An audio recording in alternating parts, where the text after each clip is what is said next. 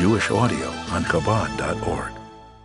Hilchais Malva Veloiva Perek Rishon begins by telling us the great mitzvah of lending money to a yid that is in need of a gamach, that is in need of a loan, and as the Rambam writes that this is a greater mitzvah than giving uh, giving money to an ani. An ani is a person who unfortunately already needed to lose but lost his shame of asking.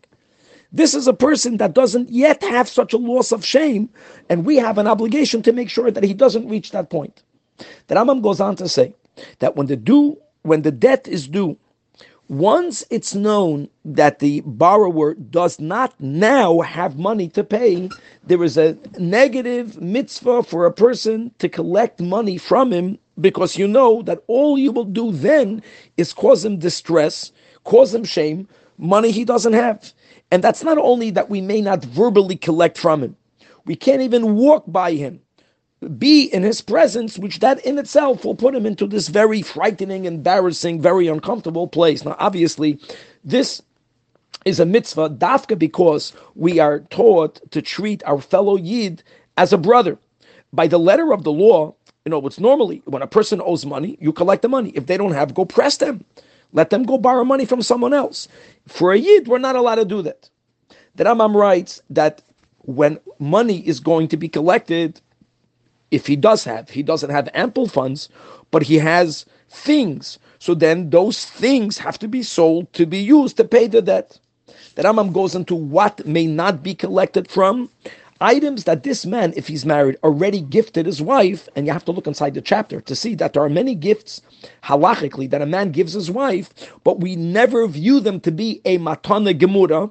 And actually, if a debt is being called in and he taka doesn't have, and now we have to sell his metaltalin, those metaltalins will also be included in that which will be sold.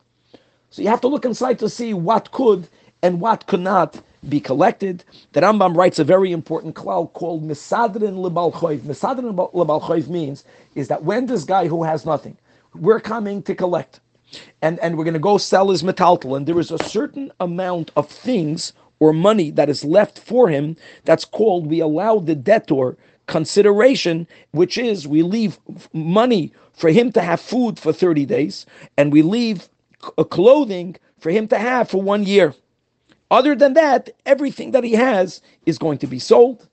Another exception is that if this person is a craftsman, two tools of his craft, if he already owns it, will be left for him, for him to have how to make a living, ultimately, not only to live, but then to pay back his debts. Hilchais Malva Veloiva, Perek Sheni, is continuing to speak about scenarios where the debt, where the debtor, where the loiva doesn't have money to pay back his debt. And the Rambam goes into greater detail. And that is, is that by the din Torah, when this person is claiming, this is all I have, and we already mentioned in the previous chapter the din of misadrin lebalchoiv, some of it will be left for the borrower, but almost all of it will, under the direction of Bezdin, be sold to pay back his debt. But all of that is based on his admission of what he has. There is no, by din Torah, obligation on the Bezdin to really go through his things. Maybe he's hiding something. Maybe he has more metaltalin to be sold to pay back the debt. All of that is din Torah.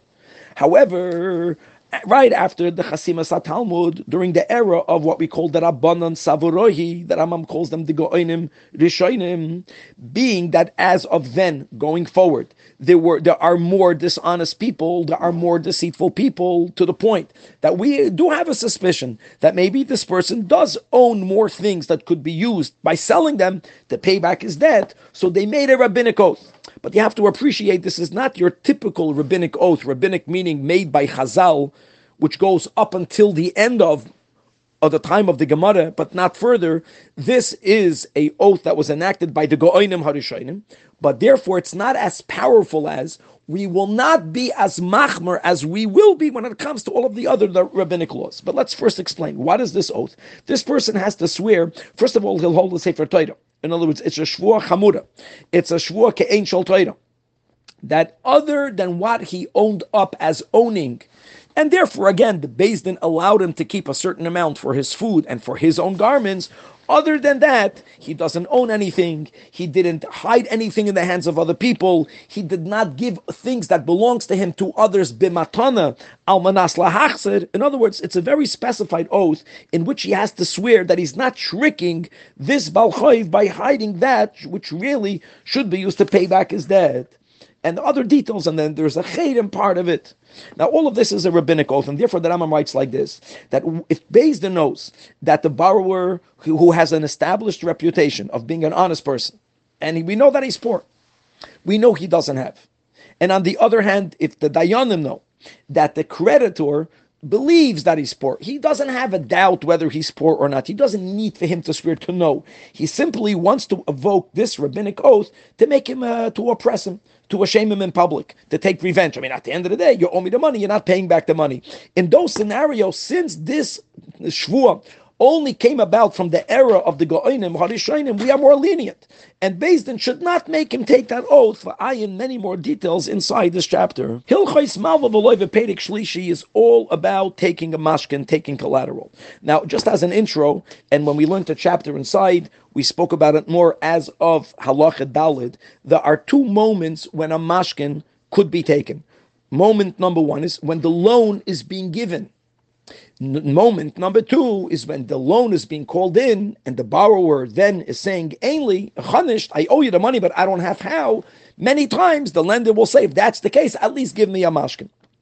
And it's important as people look inside the pratim of the of the halachas in this chapter to know when all of the rules regarding mashkainas, what mashkin are we referring to? Just as an example, the Rambam opens up the chapter by telling us the, the pasuk and Parshas Kiseitze that when a person is lending money to a widow, the Rambam paskins, like we ex- ex- explained in greater detail, the Rambam based on him not paskining like Rab Shimon Bar Yochai. We the Rambam paskins that loy dorshin and tamadikra the Rambam says that when a person lends money to a widow, whether she's poor, whether she's rich, and also, whether the, the we're speaking about a mashkin that sometimes is taken when the loan is given, whether the mashkin is to be taken when you're coming to collect it later and they're saying they don't have the money from a, a widow, you may never collect a mashkin ever.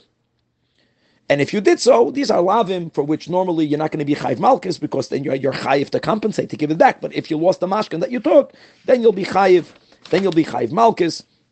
The Rambam speaks another type of mashkin. No matter when again, no matter when you're collecting this mashkin, you cannot take a mashkin, an item that is used for food preparation. That may not be taken.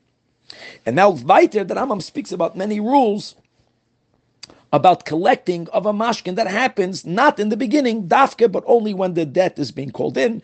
The loiv is saying, I don't have any money to pay you right now. So here, number one, the Rambam, we, the Rambam paskins. The lender may never forcibly take a mashkin even if he's not going into the home of the borrower. Like we gave an example, the, the borrower, Chassidish guy, is going to the mikveh every day, and you're and and you and he leave the, you know his his wallet is there. You're, the the lender may never seize something that belongs to him. Just in contrast, that if this person owes money to him because he worked for him, so there's a different type of debt, not because of a loan, but because he worked. He is allowed to seize something but coming back to loans, the Baal David himself, the, the Malva may never seize. Elama, he should collect it through a Bezdin. There's also a restriction on the Shliach Bezdin that the Shliach Bezdin may not enter the house of the Loiva, but the Loiva who brings something out, or if he seizes it because it was out anyways, here the Shliach Bezdin will, will be the one taking a mashkin, and even in such a scenario, the mashkin that will be taken if the borrower is poor. And the mashkin is something that he uses at night, lamashal, a pillow to sleep on. Or uh, let's say a yoke during the day to work with it, then the, the, the lender is chayiv to return that mashkin during the hours, during the daytime or during the nighttime, according to what this mashkin is being used for. And finally, the Rambam speaks about that if you have a arev, a guarantor, so the creditor went to collect the money. The debtor, the loiva, doesn't have money. He went running to the Arev. The Arev is also saying, I don't have. Here, there's a Gavaldik halacha. Here, the Malva can enter the house of the Arev and chop something in the value of the loan. In other words, that this type of obligation that the guarantor has, to a certain degree, is even greater than that of the borrower.